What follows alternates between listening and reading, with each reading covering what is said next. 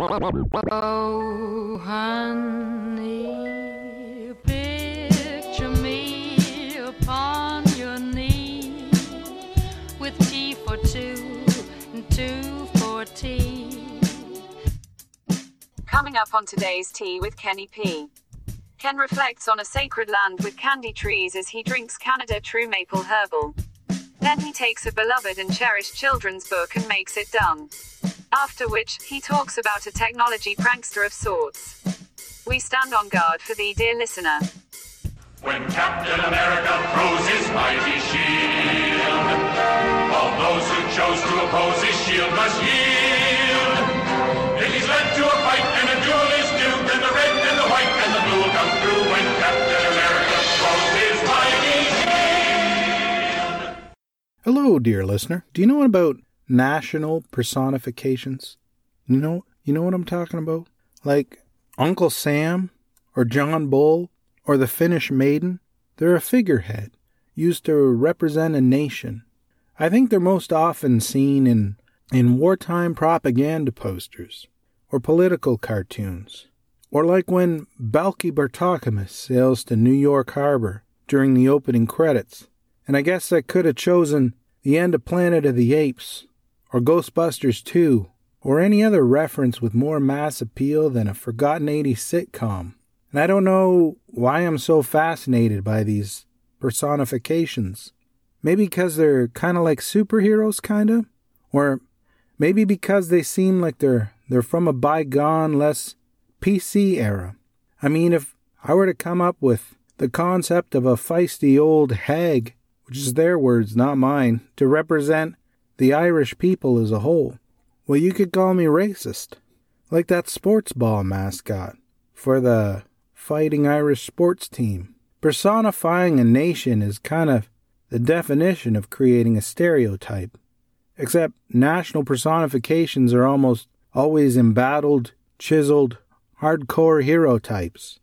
And sure, if you're personifying your own nation, you're that's likely the, the route you'll take.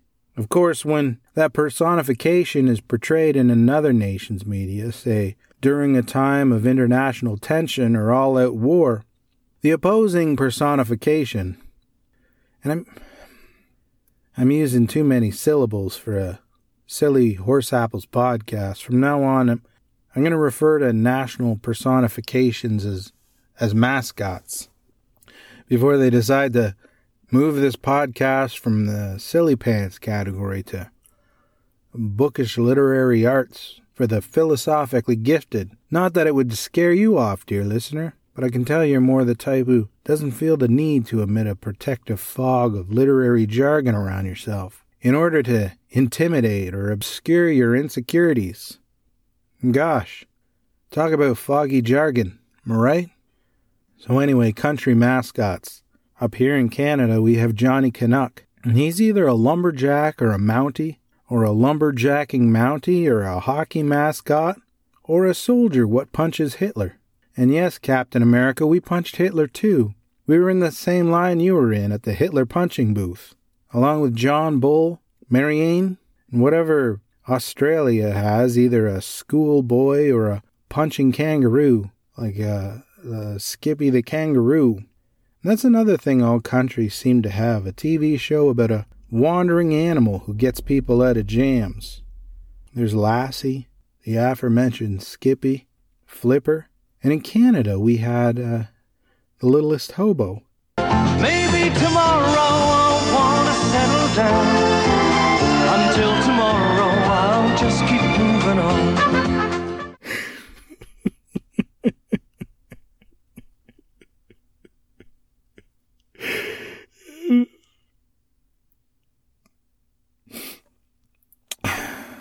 But that's a topic for a different episode, dear listener.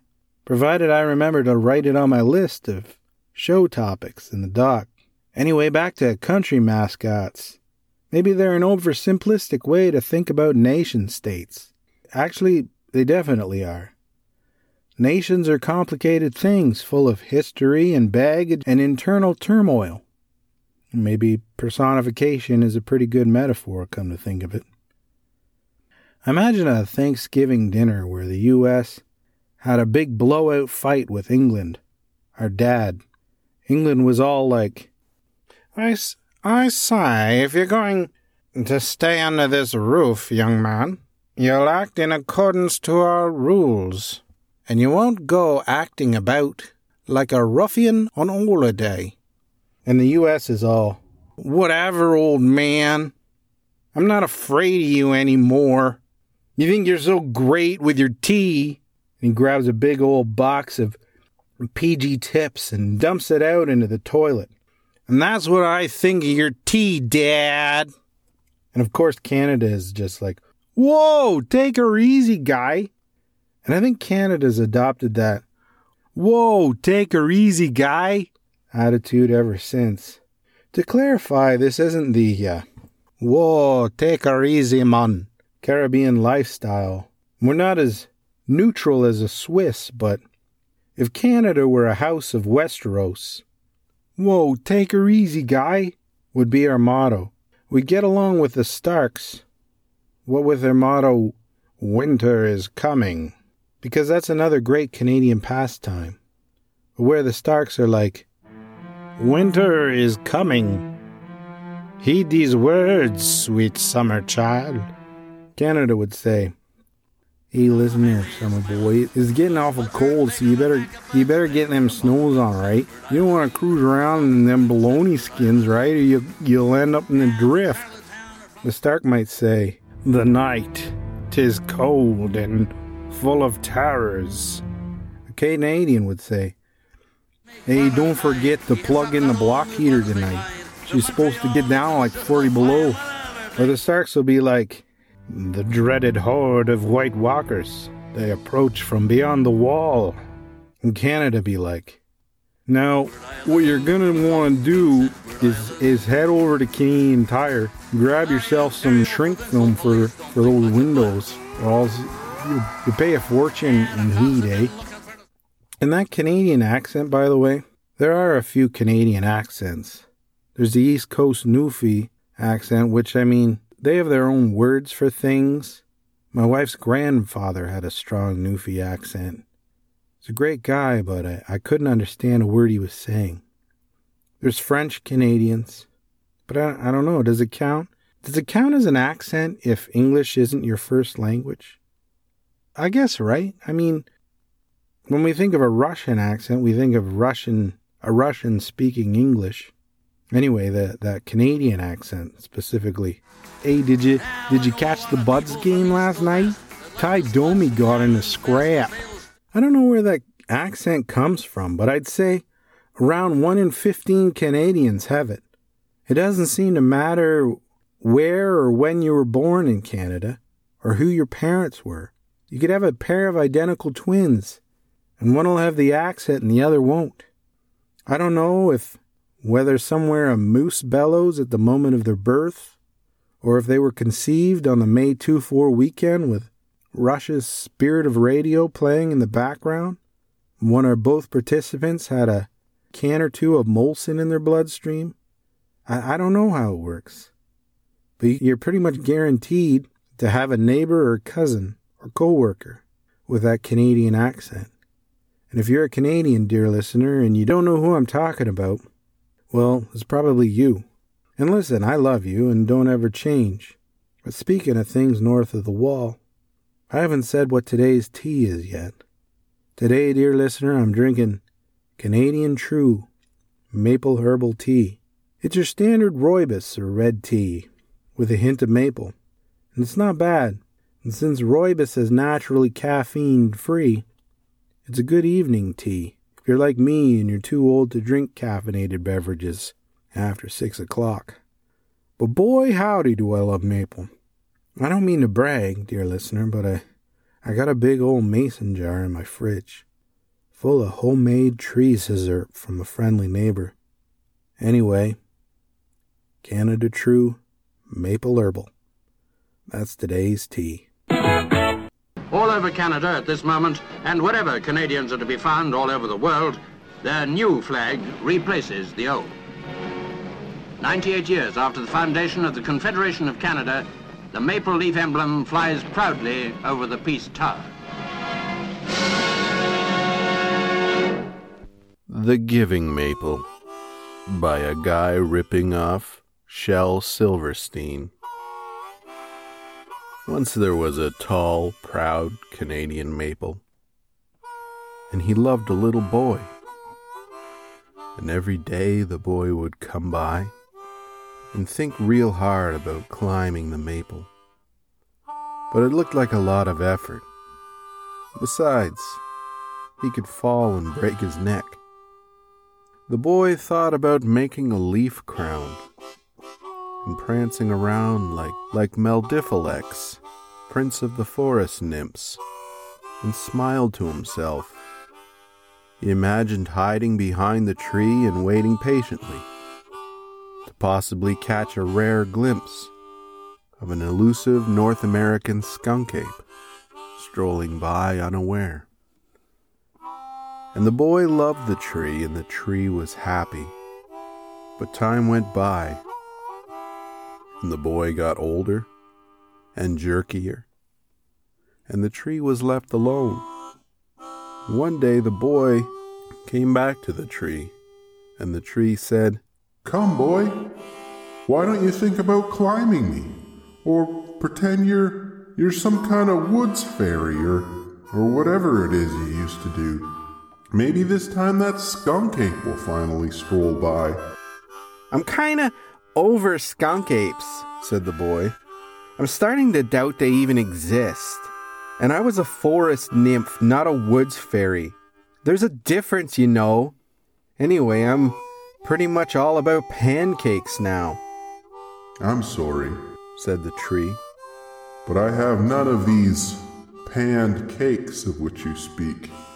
I only have leaves and this sugary, life sustaining sap which I hear tastes like candy to boys such as yourself. Perhaps I can spare a little, and it might taste good on your pancakes, and you could be happy. So the boy took a 5 16th drill bit and drilled a slightly upward slanting hole, about one and a half inch deep into the tree's south facing side. He tapped in a spile and a two foot drip tube, which fed into a two gallon poly sap bucket, and he waited. After collecting what the tree secretly thought was an excessive amount of sweet maple sap, the boy boiled the sap down and lavishly drenched his buttermilk short stack. A little goes a long way, you know. The boy enjoyed his pancakes, except for that last bit, where the pancakes had gotten too soggy from the excessive syrup, so he tossed it away for the ants. But the boy went away full and satisfied, and the tree was happy. But the boy stayed away for a long time, and the tree grew sad. One day the boy came back, and the tree shook with joy and said, Come, boy, think about climbing and skunk apes and all that. I'm too busy for all that, said the boy. Well, then sit and enjoy some panned cakes, covered in unhealthy amounts of my life sustaining sap. I've gotten type 2 diabetes from excessive syrup consumption. My doctor says that due to my lavish eating habits, I can only consume strict portions of sugar free Nutrigruel for the rest of my life. I'm afraid I have known sugar free Nutrigruel. said the tree. It doesn't matter anyway, said the boy. I've got bigger problems. See, Prime Minister Lester B. Pearson put me on this flag committee to, pro- to replace the Union Jack. And I'm supposed to show him a flag idea by the end of the week. But I haven't got any ideas. I think months of consuming nothing but gray Nutrigruel has robbed me of my, my creativity. What's a flag? asked the tree. It's like this fluttery pretty thing we put up on this pole, and it's supposed to stand tall and wave around freely in the breeze. I mean, I wouldn't expect you to understand. You're just a tree. What do you know about standing tall and proud as a as a symbol of our rugged Canadian wilderness? Well, these flags sound a little like my leaves. Why don't you take one of them to your show and tell with your Prime Minister friend? and the boy reluctantly took a leaf and went to a show and tell meeting. And the tree was happy. That boy's name was George Stanley, designer of the Canadian flag in 1965. Now you know the rest of the story. I am the great ugly troll. And through my life I've had a special goal. To be extra awful bad and make everybody sad and all round yucky nasty soul. Cause I is the great ugly troll. I listen to other podcasts, dear listener, not just not just my own, I mean. Actually, by the time these are all edited up and ready to go, I, I really don't want to hear myself again. At least for another month. I've got to assume most podcasters are also podcast listeners, though. Although I suspect the celebrity ones don't. Don't have the time. But I like to listen to more experienced podcasters or content creators in general to discover what pitfalls to watch out for. And as many of them will tell you, whenever you create something, expose your soul on a digital billboard along that information superhighway, and your big imperfect face is up there for all of Cybertron to see.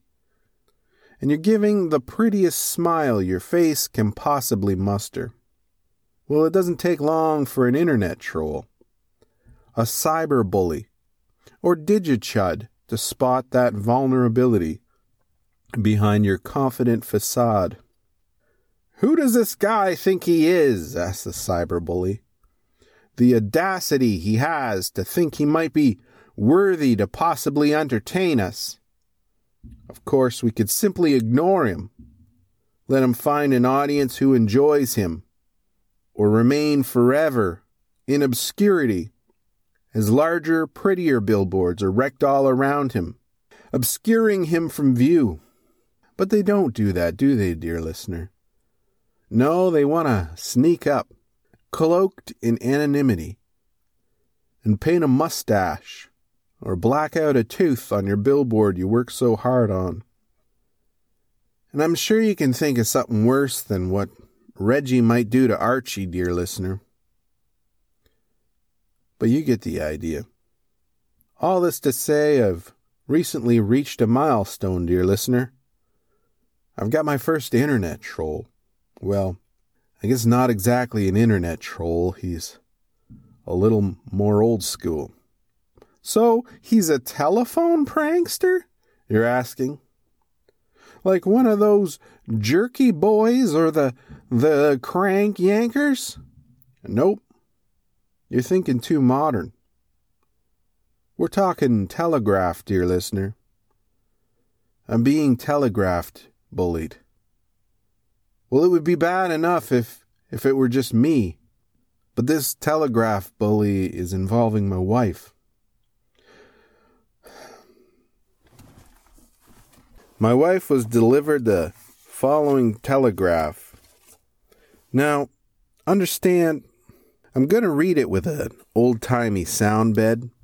Not because there's any sort of validity to this author of the Telegraph's claims, but because I'm a fan of old timey sound beds. Here goes. I realize this telegraph will seem strange. However, I'm limited to 100 words, so excuse me for being sparse. I've been teleported 127 years into your past, the husband you know is an impostor. I understand his impersonation of me is uncanny, but he's not to be trusted. If you happen to see a sort of tangible, isolated rippling in space, almost like a mirage, I urge you not to explore it. I've been assured this message will not be delivered until late 2016. Hopefully, we'll speak again, either in this life or the next. Love always, Ken. Can you believe that, dear listener? And my wife actually thinks I sent it. She doesn't buy this time traveling nonsense. She just thinks I'm being a, a telegraph prankster. Now, you and I know, dear listener, that telegraphs are a historic and noble form of communication, not some huckster device used to pester old ladies about whether or not their refrigerators are running. Like, I would even know how to go to the internet and send a telegraph. I mean, just try and Google telegraph.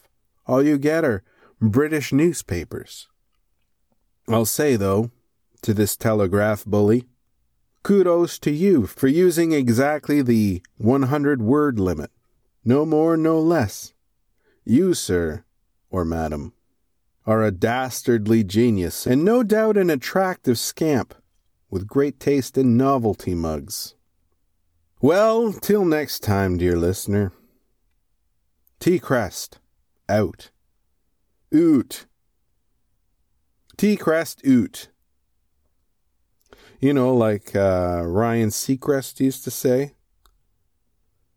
But but but T and oot because the whole Canada theme this episode. Till next time, dear listener. I'd like to thank Curly Legs Herpkins for his harmonica stylings during that middle segment, as well as any other musical stylings you might have picked out during this podcast. R.I.P. Tom. Thank you for listening to today's Tea with Kenny P. Please send your questions, thoughts, and feedback to Ken at today's tea with or at Pelican on Twitter. If you like the show, give it a glowing review wherever you find podcasts. Or better yet, recommend this show to a friend.